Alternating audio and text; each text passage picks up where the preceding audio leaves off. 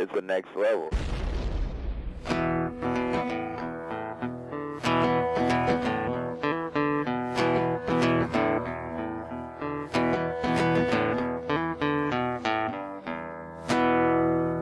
Why, thank you, me. That was me. I did that. I made that. Good stuff. We are back. I forgot to do this the other day when Jill was down here, this intro part. Uh, so I'll do it by myself right now. You'll be fine. Everybody will be fine. Today is a special episode. First of all, we're back after a long delay. Sorry about that. I don't even have an excuse. No excuse. No reason. Just, I don't know. We took a hiatus. Baby stuff is all-encompassing, apparently. So there you go. Um... So next week, we will be doing the finale of Mission Hill. Uh, but today is very special because uh, Jill and I sat down with one of the creators of Mission Hill, Bill Oakley. He was wonderful. It was a lot of fun.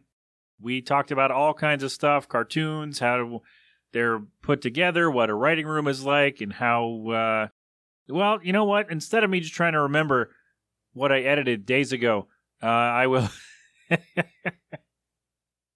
I will instead just say, enjoy it. Uh, this is our conversation with Bill Oakley. Wow, you know, I just realized we haven't even done the finale of Mission Hill yet for our show. For you this just show. Realized I said that already. Yeah, I know. We did. We never did it. Damn. You've watched the episode. I'm sure I've watched the yeah, episode we, too. We've seen them, but it hasn't been part of the show. Damn. All right, we'll figure that out later. Uh, Bill, thanks for coming. This is... Uh, I'm terrified right now. I don't know about you, Jill. This is horrifying.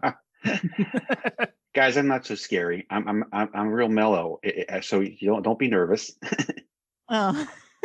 You got the beefaroni in the background there. That's that's actually helping a lot. Okay, good. It's really helping me out. Those are my those are some of my vintage pillows. That's a vintage Fresca and vintage uh, beefaroni pillow from the sixties.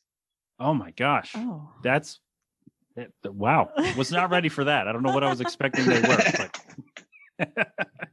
so did you are they new to you or did you have them for a while? Oh, I found them on eBay about six months ago. Oh, oh okay.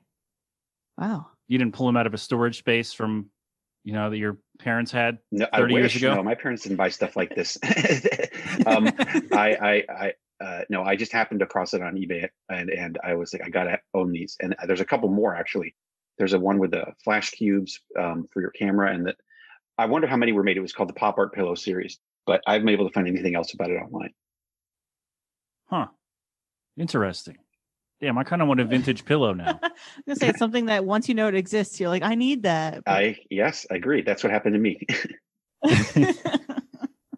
I, didn't, I didn't know what this was, but I can't live without it now.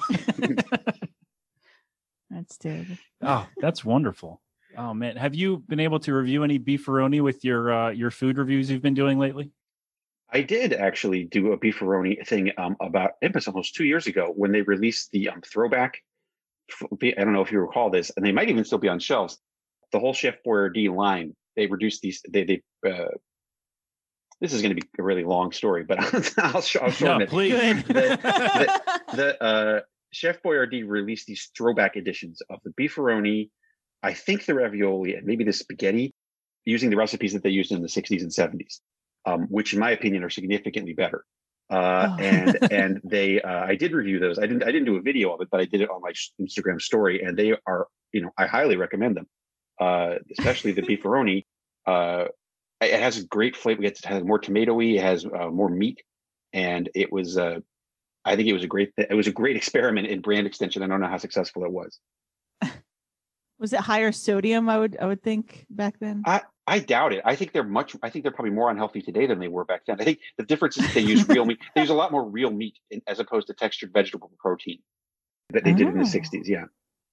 Wow. So now it's unhealthier because it's a bunch of bunch of synthetic fake stuff, right? Right. I think so. I wouldn't go on the record as saying that, but I, I think that's the case. No, no. I don't. I'm not trying to, you know, burn any bridges on your behalf. Don't but... sue any of us. Yeah, the product is delicious. It is really great. I I don't eat a lot of beefaroni, but when I do, I enjoy it. I, I think that's the way you're supposed to do beefaroni. Yeah. I don't know if I, I can't remember ever eating it, but I probably did at some point as a kid. I'm sure there's there are knockoffs. Yeah. Oh, yeah. Which is probably what we've all enjoyed at some point, right? Yeah. I don't think we had a lot. It's canned, right? I don't think I yeah. had a lot of canned stuff. You know why? Because you didn't go away to college either. Oh, wow. Didn't didn't have that. didn't have that. Oh my God! I I have three dollars and I have to eat all week. Yeah. Need ramen and Beefaroni, baby. uh. So did uh, we're, we're going to get to the cartoon stuff in a minute, but I'm curious about the food reviews. Do they do companies like send you stuff? Do they give you like vouchers to go try the stuff for free? How does it? Or do you just go and buy the new sandwiches and review them and get play that way? Uh, usually I do it that way. I mean, I there's a couple different types of reviews I do. The most notable, I guess the most recognized ones are the videos that are fifty-nine seconds long on my Instagram that are yeah. almost always fast food, new fast food items. Um, oh. And in those cases, I, I generally, I just find them on my own. Um, I read about what's coming out and I go out and try it. In some cases, like the cut, the mo- most recent one, Wendy's did send me a, uh, a voucher to go get the new, whatever it was, the cheese, cheesy jalapeno popper sandwich. And I did, I mentioned that in the thing. It was all about my journalistic integrity in the video uh, and making sure everyone knew that they had, they had paid for this sandwich. Um, generally though, the companies send me stuff afterwards. If I like, if I like it, I'm happy to get their, get their, like Arby's, for instance, sent me all that crazy stuff. Um, I know after, you're a big Arby's guy. Yeah. yeah. After they sent me, they sent me the, those, those meat sweats and they sent me the Arby's hat. And that was after I had said that they're, they had the best fast food fish sandwich, but I didn't solicit that. In general, I, I try to stay, I have to keep my journalistic integrity for those. Then on, on the Instagram story, people and companies send me stuff. And the story, you know, is just, it, it, I usually do some either short videos on the story or I do just photographs almost every day. Um, and it's, I would say it's seventy percent stuff that people actually mail me. People from all over the world mail me like their local potato chips or things like that. I get a lot of liquor. I just got some oysters from Alaska. Um, what? I know, it was fantastic. Uh, and, and then I, and companies also do send me stuff. Like I have a huge amount of stuff here. Uh, the, the Tell More Dew Whiskey Company sent me stuff for Saint Patrick's Day. Um, so yeah, and and uh, Faraday's Peanuts from Virginia. I saw that I had mentioned them on Twitter, and they sent me like every variety of peanut they make. So yes, people do send what? me stuff a lot, but it does not affect my journalistic integrity of my of my review videos. Thank you for asking. Oh, well, thank you for clearing that up. Yeah, that's good to know that no matter what gets sent to you, you're going to give it one hundred percent honest. Here's what here's what's in this thing. Here's what I like and don't like about it. That's awesome. Yeah, in general, also, if, if it's something that is like something that somebody made, if it's a small company or like a local restaurant, I'm not going to po- just if I don't like it, I don't post about it. I don't like to po- I don't like to crap on this, the little man, you know, who's who's struggling to get his restaurant going during COVID. So um, it's only the big fast food chains that I think, you know, that, I, that I'm totally willing to review with absolute honesty. Whereas like local food trucks and things like that, if I, if I don't like it, I just don't post about it. And then do they ever ask you like, hey, why didn't we get a video about our, you know, our, our version of the Reuben or whatever? No, they don't usually ask. Uh, they don't know. Uh, in many cases, they don't know that I've been there. I mean, I, I, I get recognized oh. some, I get recognized about half the time. But um, in, in general, those are places that I like. Oh, nice. Wow. That's good. Can't imagine getting recognized, like just going to get food. It really changed. That's awkward. When I started doing this, it really changed. Uh, I was never recognized by anybody for my entire life. And then when I started doing this, I started getting recognized about once a week. And not just in Portland. I was recognized in L A at the airport. I was recognized in downtown, on a street in downtown L A. And, um, Like, and in Portland, I, at least once a week, uh, I get recognized. So it is, it's interesting that I was able to manufacture this small level of celebrity out of thin air. Out of, I'm hungry and I want to try this yeah, yeah. fish sandwich. Mm-hmm. Wow. That's great. What a, what a fun idea to just go on and, hey, I'm going to tell you about this new Arby's sandwich. Yeah. I mean, I and all of a sudden invent, you get free sweats. I did not invent reviewing fast. Like there's guys on YouTube, there's there must be four or five guys on YouTube with a million followers. Like, you know, the whole idea of reviewing fast food in your car was invented by this guy named Deem Drops, who's got over a million followers. And then you got Report of the Week, which also has at least a million followers. And those guys, like, I'm not in that same league. Like the YouTube guys are a whole different thing. The Insta- I'm the only person doing this on Instagram, to my knowledge. Oh, okay. Well, cool. YouTube, yeah, you're like, that's fully produced and all kinds of stuff. You're just like, you have your phone on, boom, we're going to do this as a story real quick and then see what happens, right? Mine are much shorter. I mean, I think that's a blessing. I like, personally, anytime I queue up a video on YouTube and it's like longer than eight minutes, I'm like, oh, shit, you know? And so I don't have eight minutes. mine, mine, um, mine are, are fifty-nine seconds long. And that, I think, honestly, is, is part of the reason they're, they're popular. At least I would watch fifty-nine seconds anybody can spare on Instagram, whereas ten, twelve minutes about a sandwich is a lot to ask. ten, twelve minutes about anything, Ugh. I think, is a lot to I agree, ask. I agree. I agree. And I think on Instagram, there's like a cutoff, or there was at least. Yeah, fifty-nine seconds. A minute. Until they yeah. enter, until they introduce I G T V, which has not taken off, I don't think. The, the it's always fifty-nine seconds, which is why that I like that limit, because otherwise I think I would be tempted to blab on. The limit is is very helpful in terms of my editing. I know exactly what I have to do to get it down to that that length. Yeah, and when, when something comes up on Instagram, it's like, keep watching. I'm like, uh. Yep, yep, uh, you're right. Same with me. I never do it. It's rare. It's It has to be someone that I'm actually like super interested in, which is only a couple accounts. And yeah. It's true. I don't. I, I don't like watching. I don't like watching long videos online, uh, unless you know. I, there's a, if I'm sitting at the T V in T V watching mood, fine. But when I'm on my phone or whatever, I don't want to sit there for that long uh, watching one thing. Yeah, you have that urge to just like your thumb to keep moving and keep mm-hmm. scrolling, even though you're not doing anything. Totally. Wow, that's our that's attention great. Spans. That's yeah, that's the attention span of anything. I'm shocked anyone listens to podcasts. Really. Yeah, me too.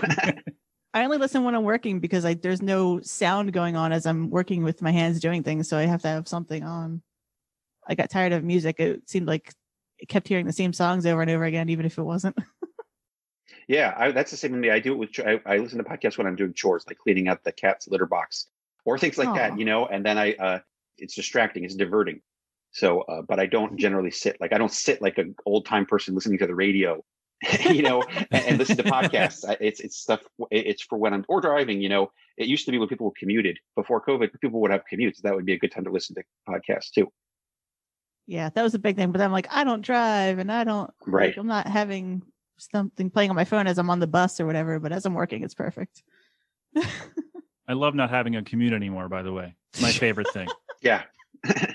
I, I work right from this chair I'm sitting in right now. It's great. Oh, all right. So we, we brought you to talk about cartoons.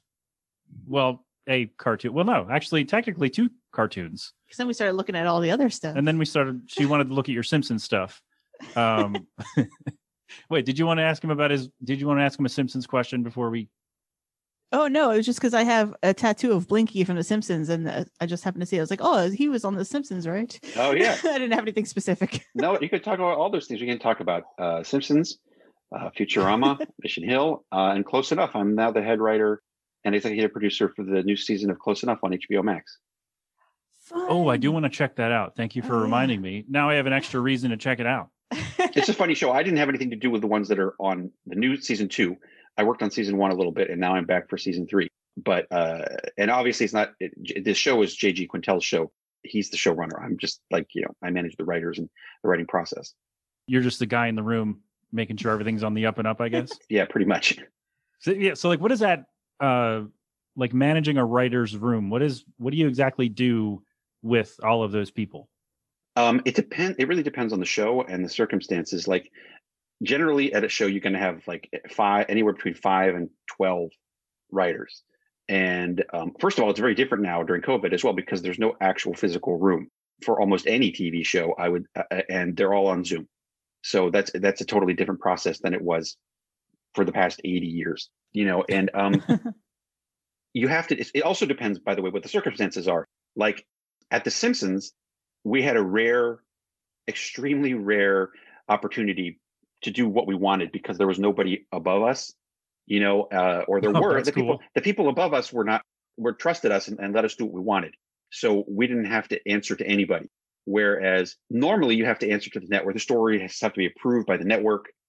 They have to be approved by the creator or, or showrunner of the show as well. Uh, and so that's, a, it's just a different process, but in general, you just kind of keep the trains running on time. You tell people, say today we're going to make up stories for this character, or we're having a meeting. Everybody needs to come with ten stories, and you pick which ones are going to be done. And then you have, and then you supervise the writing of them. And you, uh, a writer writes an outline, and you tell the writer to adjust it in this way. Then they write a first draft, and you tell them to adjust it in this way. And then they bring the draft to the writer's room, and we go through it with a fine-tooth comb, uh, line by line, and make sure everything is perfect. That's a general process.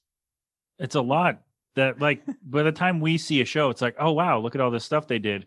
It's so much going on that we would never even think about just watching a funny cartoon. That's yes, crazy. It's amazing how much work goes into this stuff. Not just cartoons, all T V shows, you know, like even the crappiest T V show that you have ever seen, somebody worked really, really, really hard to make it happen. And yes. also had to jump through a thousand hoops to get it on the air.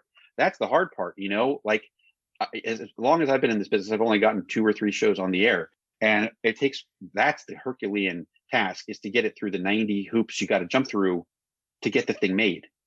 Is that better or worse now with streaming and online stuff as opposed to just, you know, five cable networks? Well, it's probably so, it's somewhat easier to get a show on the air, but it's not the same thing. It's like you're going to get six episodes made as opposed to the old days when you'd get thirteen or twenty-two episodes right off the bat. Um, and you're going to have a lot less money for the, you know, for the writers, oh. for everything like that. You know, that's like, that's part of the process, is that there's been a, It, with a few exceptions, like, you know, when T V, when there wasn't so much streaming, there were far fewer shows, and thus they they got a lot more advertising and there was a lot more money to be made. Now there's an infinite number of shows on the air. Most people have never heard of any of them. And at some point, some at some point, someone's going to say, this is a waste of money. And I don't know when that's going to be. I hope it's not, I hope it's after I retired. But at some point, someone is like Netflix or someone is going to say, this is ridiculous that we're spending these two million dollars an episode on a show that forty people watch, you know? Oh. And, and that's like my, it's my Instagram videos have more viewers, and they don't have any viewers. They don't have, they have a puny amount of viewers compared to those guys on YouTube, as I said, but my Instagram videos have more viewers than a huge number of T V shows, and they cost nothing to make, you know? And so I think that, like, at some point, someone at some, Some executive is going to say, do we really need to make all these T V shows? And the answer will be no, of course not. Well, then I think we're just going to put them all in minute clips on Instagram and Twitter, and everybody's going to be like, hey. Well, that's what Quibi was, can... was that ten minute thing. Yeah, that one right down there too. I'm really bummed. I'm really bummed out that didn't work. They didn't buy the show that I pitched them, so I don't wish them any luck. I'm glad they're. Oh, dead. There you go. All right. You know what? I never even bothered with them. Like, if I'm sitting down to watch something, I can sit down and watch a full length show, but I'm not a busy person. So forget what I said. Screw them. Yeah. They didn't, good. They didn't bring good riddance to Quibi. Not smart. No. It was also just like, it came out right at the beginning of quarantines and lockdowns. Yeah. yeah so yeah. It was like, hey, you can watch us on the train. And everybody's like, train. I don't have to take the yeah, train anymore. I know. I know. Yeah. Totally. Or, you know, when you're exercising. Pff. Yeah. No exercise. One's going to see me. I don't need to exercise anymore. Don't have to go anywhere. And we're still there. Oh, oh man. All right, Quibi, try again. And this time accept Bill Oakley's show. And then. All well, then I don't good. want you to. Yeah, then I'll be rooting for you rather than cheering your demise. Can you tell us what the show was? What it was about? Uh, it was a show that uh, I was doing with the animation company Shadow Machine. And it was kind of like, if you ever saw the movie Cannonball Run, uh, it's it was kind of like about a, a road. It was kind of a road race around America with kind of a cool seventies vibe, um, but also kind of like, you know, uh, cartoon elements like wacky races too. It was it was a really fun show. Anyway, didn't get it did not get made. Oh man! Put it in clips on Instagram. How many episodes can you Just make little... out of minute clips? It's okay. I'm not going to, you know what? I'm going to devote my, I, I'd rather devote my time to moving forward rather than mourning that loss of that project. Get into claymation and make it that way. Yeah. Oh, because that's, oh, not, that's not the worst pain in the butt ever. Yeah. Speaking of devoting time, that's, uh, oh my goodness. I, I would imagine, knowing nothing about either one, that doing animation takes half as long as doing claymation. Is that a, I bet a... claymation must be so hard. I don't know how. I mean, you, I've so been to the, I've been to the stages at some of these places that do claymation, and it's just like, I can't believe how much it, it, attention to detail it takes, and how you must be, have to be a certain type of person to have the precise to, to be able to handle that stuff. Because I would just, after an hour of doing that, I lose my mind. After having to, you know, move a, a tiny little bit of the guy's mouth that's moving on the corner to give him an expression, it's like that, like, it really must take a certain type of personality, and God bless those people who do it, because I couldn't do it for a second. Just thinking about it gives me anxiety of like, yeah. I can't even figure out what I'm supposed to do with this. Right, right. for a oh. second and a half of footage. For, like for a one, syllable. Yeah, for one little uh, little scene part. Oh my god. Oh yeah. Oh, what a mess. Good uh, that's good though. That, claymation is wonderful though. If you can do it, by oh, yeah. all means, please do. Let's bring that back. I haven't seen anything. Let's bring that recent back. With. Oh, that'd be a good segue if I didn't have a Mission Hill question before we talked about Gus and Wally. Speaking of bringing things back, but I have one. I know you just recently did a deep dive on Mission Hill, so we won't sit on this for too long. But I have to know this: who is whose idea was the penis guy in Mission Hill? The guy who picked up the phone when he asked when Toby was running from the dog, and the guy picked up the phone when his mom when he called his mom and said, "Penis, penis, penis, penis, penis." Well, you know that guy appeared in the pilot. Uh, it, he was he was actually I think his first appearance was in the pilot, wasn't it? Wasn't it? Or Kevin? He talked to Kevin.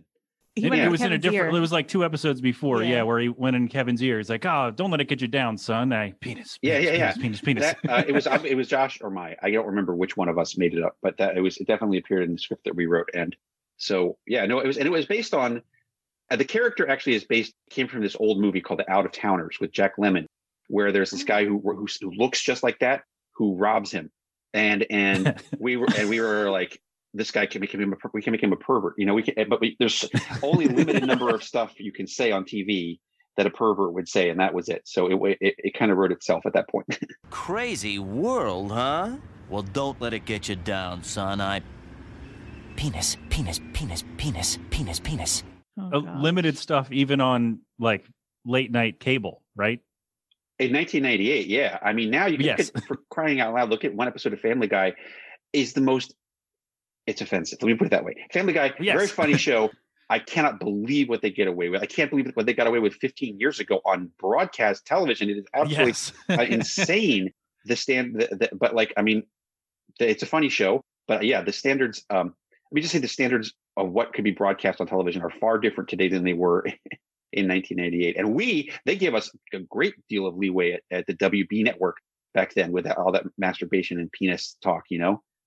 You did a yeah. It was a full episode about Kevin masturbating and setting the store on fire. Yeah, yeah they're only. In fact, the only note they gave us on that was like, "Can you reduce the number of mentions of board masturbation?" And we were like, "Sure," and that was it. So like they were they were very they were very lenient about it too, and to a surprising extent for that era. Wow. I was manipulating myself to pornography. It's it's weird too that some of the rules of like you can say it but only so many times. Yeah, yeah, they do have that rule. So it's weird. Or like things you can make reference to without explicitly saying it. Right, right. Things like that. And that's, it's just wild to me that some of the things that are on T V make it on T V when you know there's a vast majority of people are going to sit there and go, oh, this is filth. And somehow you get a paycheck out of it. That's the whole Mulaney bit of, oh, you can't say the F word, but you can say anal contusion. Yeah, Law and Order S V U. yeah, yeah. Bill, you should write for Law and Order S V U. You could say all the kind of gross stuff you want. I don't really want to say gross stuff. That's the thing. It's like oh. th- th- it's not really. I don't find it. It's Never I don't find that. it necessary um, to say that stuff. I mean, I it comes up, but I prefer I, when it comes up. I prefer to be it to be character driven. You prefer it to fit into into a right. kind of story you're telling instead of just saying it to say it. Correct. It's not a forced cutaway. Yeah, I mean, everybody can say that stuff now. Like it was slightly more surprising when there were only you know three or four networks on television, and they had they they had censors. You know, now there's nothing surprising about, and there hasn't been anything surprising about it for about fifteen to twenty years. Yeah, now no, there's no like, the filter's gone and people are just like, oh, all right, cool, no problem. Totally. And people make money. Just some, being gross just because. Some of them do. That's, some of them. Not too many. Oh, wow. Uh, okay. Did you, have, did you have a Mission Hill question, Jill, that you wanted? I can't remember. We talked about it earlier. Just- Over oh, the only thing that came up was overall, like what episode or what aspect of Mission Hill, like what would you want people to remember in general about the show? Um, I would hope that people would remember that the way one, the way it looked, and number two, the world of the show. I think you know it was a very carefully crafted world of kind of like this somewhat hipstery time and place in. Uh, you know, in American culture that was cool. I mean, I, I could go on. There's about twenty things I wish people would remember, but those are the top two. I Let's think. Let's list all of them. Yeah. Number one, that your name is associated with it. Yeah, yeah. It did have a really great look. Like it was very simplistic in the way it was drawn. And I think that really helped in making the show. Like, yeah, it's a cartoon, but it also didn't have to be like a super, what's the word I'm looking for? Ornate, maybe? Like hyper realistic. Yeah. Like or, it was just yeah. like, hey, it's a like fun you said, cartoon. Character driven rather than like, oh, look at the pretty backgrounds or. Yeah. Yeah. This, this, I mean, the show, the whole, the look of the show and the show to uh, it's itself to a large extent was inspired by the comic books from that, the, the alternative comic books from that time. Most specifically, Eight Ball by Daniel Klaus and the whole Buddy Bradley series by Peter Bagg. And that like most, I think those have unfortunately faded kind of into, they've faded from people's memories. But at the time, that was my absolute favorite thing. And probably my favorite comic book of all time was this comic book called Hate about the adventures of Buddy Bradley uh, in Seattle in the nineties. And um, so we kind of combined that with other things that were going on, like um, Kevin Smith movie, movies. It was also inspi- like some of it was inspired by the movie Chasing Amy, which was popular around that time. And uh, we kind of worked all that stuff into a giant stew with kind of a Simpsons Simpsons-y sensibility, since that was where we had learned how to write. That's wow. I didn't realize there were a lot of so many different influences that all kind of mashed together. Yeah, th- there were. And there, there are also a lot of things that we had wanted to do on The Simpsons that we that we couldn't do because of the universe there that, that this was a reaction to. Like The Simpsons didn't have any characters between the ages of twelve and thirty, you know, except for Otto, literally. And oh, and wow. that, and so we were like, let's make a show where, where all the characters are that age, except for Gus and Wally. Wow. Yeah. Well, yeah. But that's and even just the fact that every character was so different was it made it so much more interesting too. Like nothing seemed redundant. It was like each character came up and you're like, all right, here's a whole new story going yeah, on. Yeah. Uh, they kept were all, me interested. All of them to a large extent were based on people, either based on us or people that we knew. And so it, the characters kind of came naturally uh, once we populated the universe with them. And you put yourselves in the pilot too, right? When Kevin was rolling around on the floor with the plant in his pants? Oh yeah. We appear in the show. we appear, as you can see on the show, actually on the wall behind me, I'm pointing at it right now. That's a, oh, yes. a, a cell or a cell, an art piece of artwork from the show when it was it's still called The Downtowners. And uh, it's the roommates uh, and me and Josh with the roommates. The Downtowners is a good show name. I fucking love that name. That I that was that was my favorite name, and we had to change it because M T V did this cartoon called Downtown that came on oh. around the same time, and the network made us change it. And I still wish we hadn't had to change it. Mission Hill is a totally fine name, and I'm used to it now. But at the time, I always loved the name The Downtowners. I thought it was so cool, and I was annoyed that we had to change it because of that show, short-lived show that came on to M T V. Hey, he said the name of our show on our show. We will not cover that one. Wow. Uh, all right, so we're not going to do the down, the do Downtown from M T V. We're not putting that on the list. It's banned. Yes, great. Damn. Well, now I'm I'm really I didn't know about that that the you had to change the name, and now I'm really bummed out that the show is not called The Downtowners because that that's perfect. Like, maybe we can use it. Well, maybe we can somehow use it in Gus and Wally. Although the name of the Gus and Wally show is Gus and Wally, so there's not a lot of is, room for change in that title. Is that official, by the way? Is that like you've nailed that down? Well, it's official to the extent that we're making it. If somebody buys it, that's the thing. You know that, that we we have Warner Brothers on board. Warner Brothers owns the property, obviously, and we have them on board and the studio on board, and we're getting some art done, and we have the whole concept for the show. And however. The hard part, as I said ten minutes ago, is selling the stupid thing. And you know, we have we have to, we're going to be able to go to places like Adult Swim and H B O Max, and uh, you know, and the Pe- Peacock, all the streaming services, basically Netflix, Peacock, yeah. uh, Paramount Plus, or whatever the heck that thing is. And hopefully, um, hopefully one of them will buy it. Given the fact that that Mission Hill has a built-in fan base, and they're going to get. They, a person who, whatever source buys this, assuming one does, they get to air the original episodes too. They get they get all the original thirteen episodes, which nobody has been able to stream. And also, they're going to, and they also, should they want to, have the rights to animate the five episodes that were never animated of the original series. I've Ooh. seen the like their, I don't know if they're storyboard things or what, but I've seen a couple of those floating around on YouTube. Yeah, about like un like unfinished, like written episodes, but yeah. not. The script, is that... all, yeah, there's five, and the scripts, they're all online. All five scripts are online, and two of them were animated as storyboards. One, there's an entire act of one episode on YouTube of, of Freaky Weekend and the Crappy Crud Wagon, which is a road trip episode, and it's entire entire entirely animated in black and white with the characters and stuff. And then there's a uh, there's an entire episode of um, this one about Andy and Gwen, which is also on YouTube, and it's a basically a recording of the reading, the script reading, set to the storyboard panels.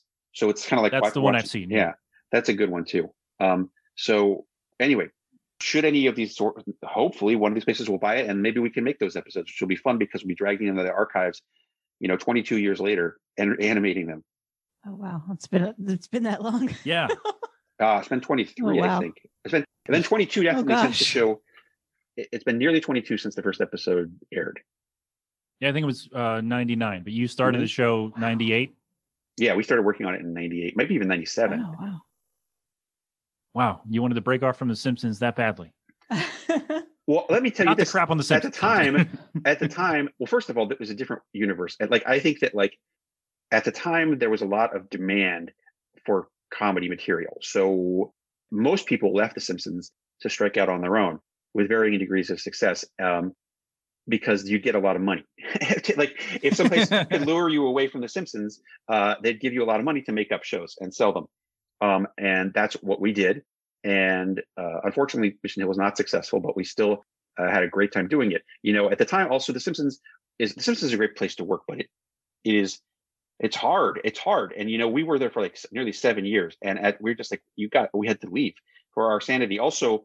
And this was the wrongest thing anybody ever thought. We were pretty sure the show would be over in a year or two. Now here we are. It's thirty-two. Like, and I'll tell you why that was, because like back then, comedies did not go on that long. You know, you think about the most successful comedies in T V history, like Cheers and MASH and Seinfeld. They went on for about nine or ten seasons, and then they ended. Period. Right?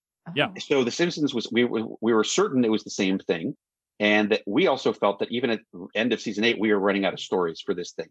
And so we were like, we were like, let's get while the getting is good. And, and you, we don't want to be the people who usher this thing into the grave, although it's not basically not going to the grave anytime soon. Um, we were like, let's, you know, let's do our two seasons that we liked and, and, and not be here and get our own thing going soon. So that's what we did. Wow. Yeah. I mean, yeah, shows don't last. They didn't, and they still don't last that long. So, I mean, it's, it's not wrong to want to try to something else, but like, yeah. it's, that's gotta be crazy to be like, hey, we're going to try this. And then I don't know, that show is still happening, which is just seems insane that The Simpsons is thirty, was it thirty-two? They just got uh, approved for seasons like thirty-three yeah, and thirty-four. thirty, yeah. I think. I think the thing about The Simpsons is you can't even think of it as a regular show. You got to think of it as Saturday Night Live. It's like Saturday Night Live is a unique entity, and The Simpsons is a unique entity too. They're not, The Simpsons is not a regular comedy show, you know, and because of the nature of the way that it that's animated. And obviously Family Guy could go on forever too. So like it's the animated shows is because the actors don't, you don't see the actors aging before your eyes. It's part of the reason that that happens, you know, as opposed to sitcoms where you're just like, this is getting old and the actors don't want to do it anymore is often the reason that shows end. Whereas at The Simpsons, the job, the actors are brilliant, but the job is easy. You know, I don't, it's fairly, you don't have to work one or two days a week. So it's not a job you're going to throw away. Yeah. And with all the money you can get working twice a week. Yeah. I wouldn't throw that away either. But they're probably yeah. all in their oh, seventies that's... now. I actually haven't, I haven't looked at the ages of our actors, but I mean, they were all, I mean, in their thirties or whatever, thirty-four years ago. Oh, wow. Yeah. And... Cause it came out, Simpsons started in eighty-nine. Yeah. yeah. Well, it started Tracy Ullman. The same born. Actors were doing it on Tracy Ullman in eighty-six. Yeah. Oh yeah, yeah, yeah. Oh my gosh. So they essentially go from one, you know, wacky funny show to another, and right, yeah. maybe doing the same thing. It's, it's weird to think it's literally been my entire lifetime that's been on. Like I've never known not having. You've never lived without The Simpsons in your life. Wow. Oh, and you just made Bill. I'm Bill sorry. Just feels really old right now. I have made wow. peace with that. I don't like to, you know, uh, I'm only as old oh. as, they only say you're as old, as old as you feel. So I don't feel too old. Thank God. That's the spirit. Yeah. Thank you.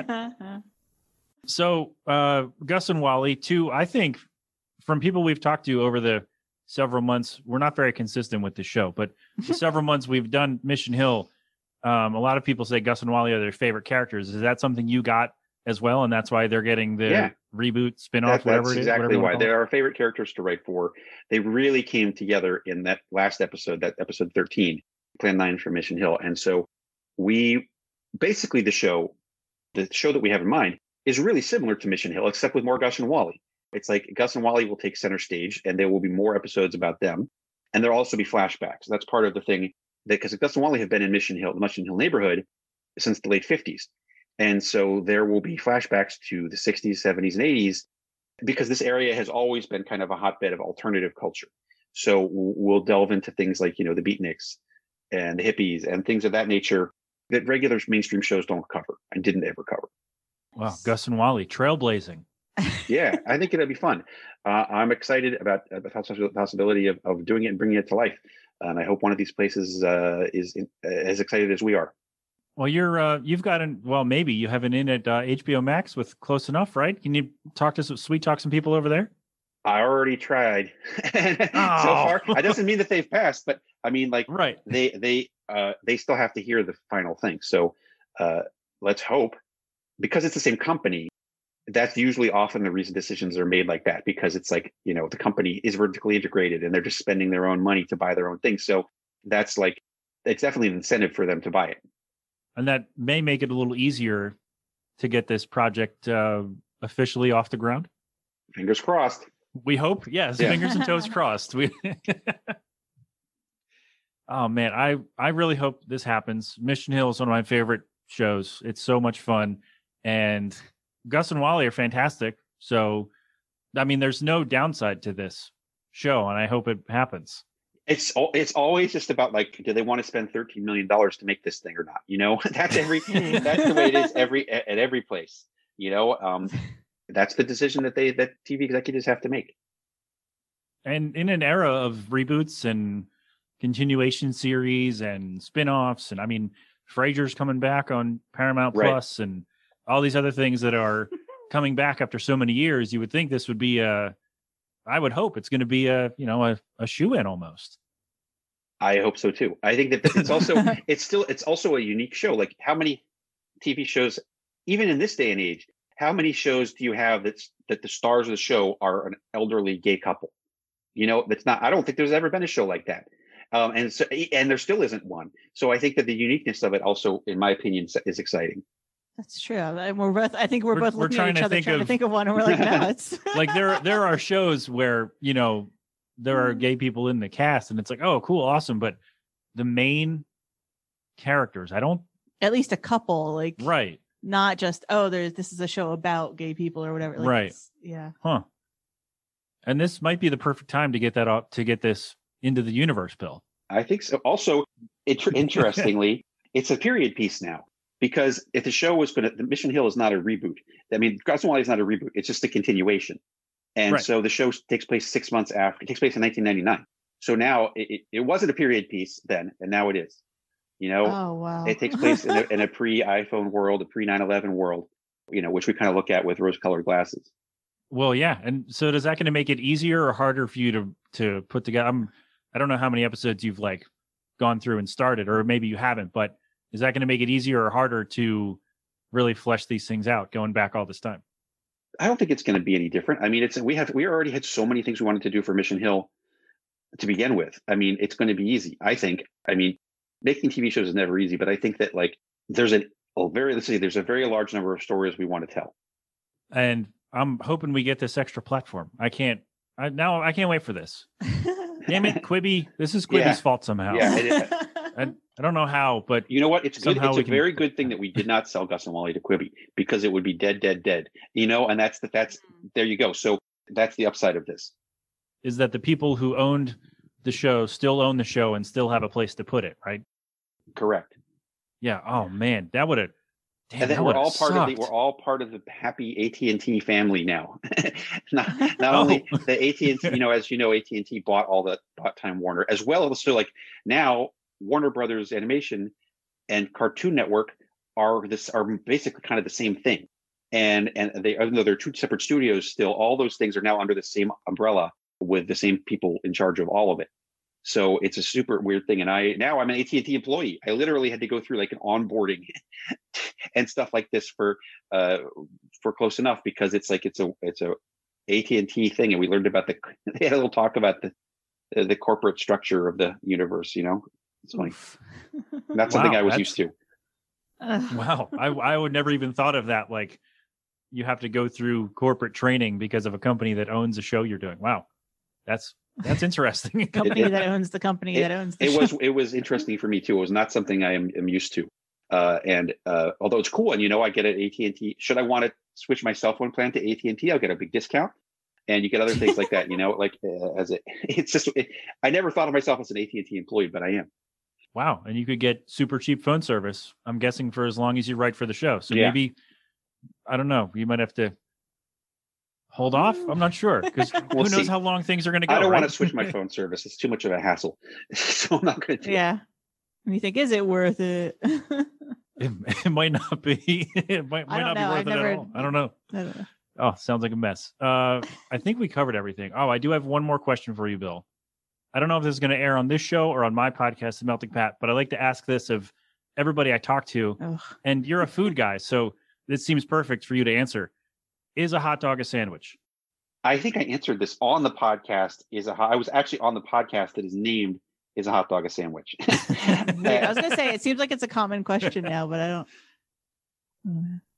Ugh. It's right on the board. The thing is, it's right on the border. And that's why this question is so nagging and persistent. You know, it's like, it, like I wouldn't say, for instance, I wouldn't say the burrito is a sandwich. I think that's too far out of the zone.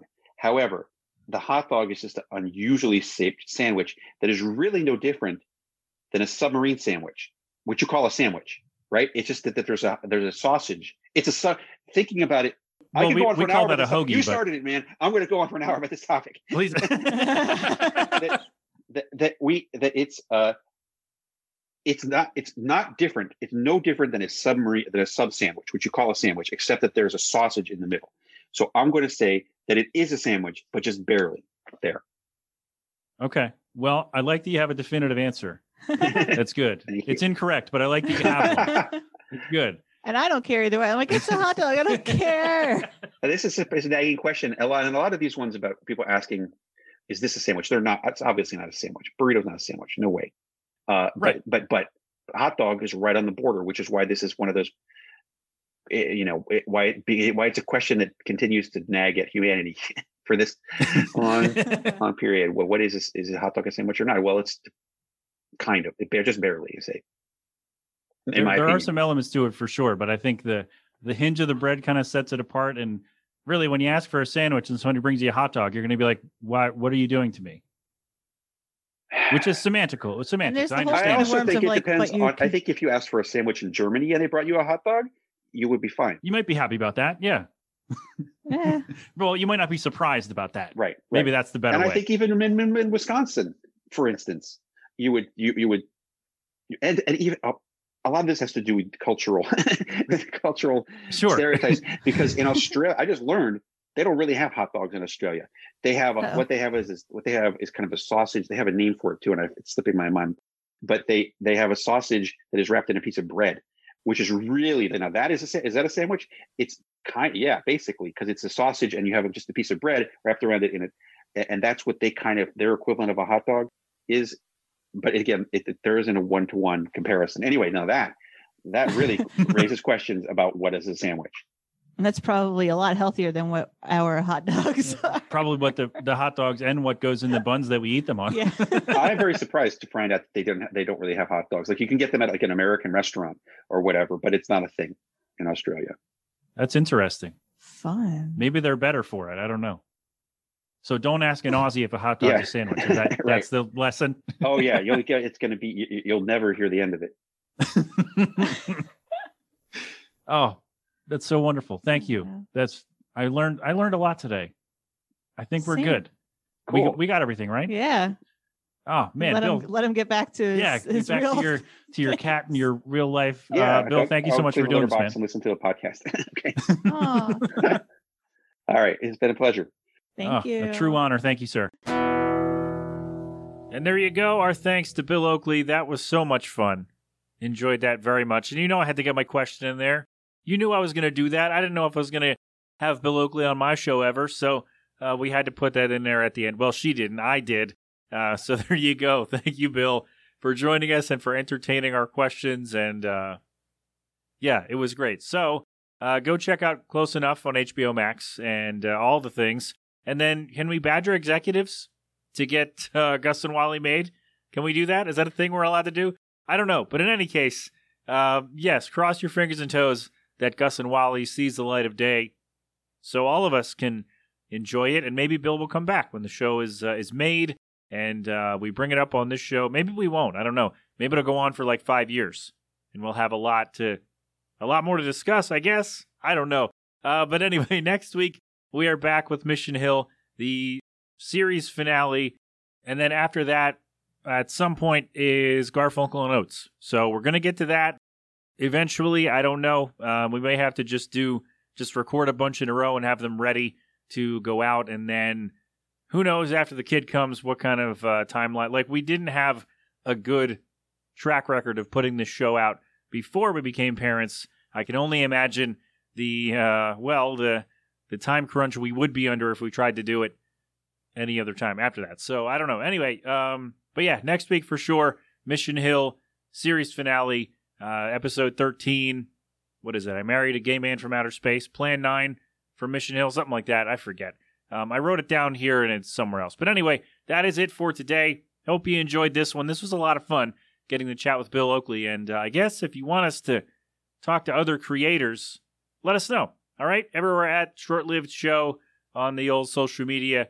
And um, maybe not suggesting shows as of right now, because we still have a big list, and we're nowhere near done with it, and uh, our free time is about to disappear. So, uh, so there you go with all of that. Thank you for listening. We'll talk to you next week. Until then, my friends, keep watching T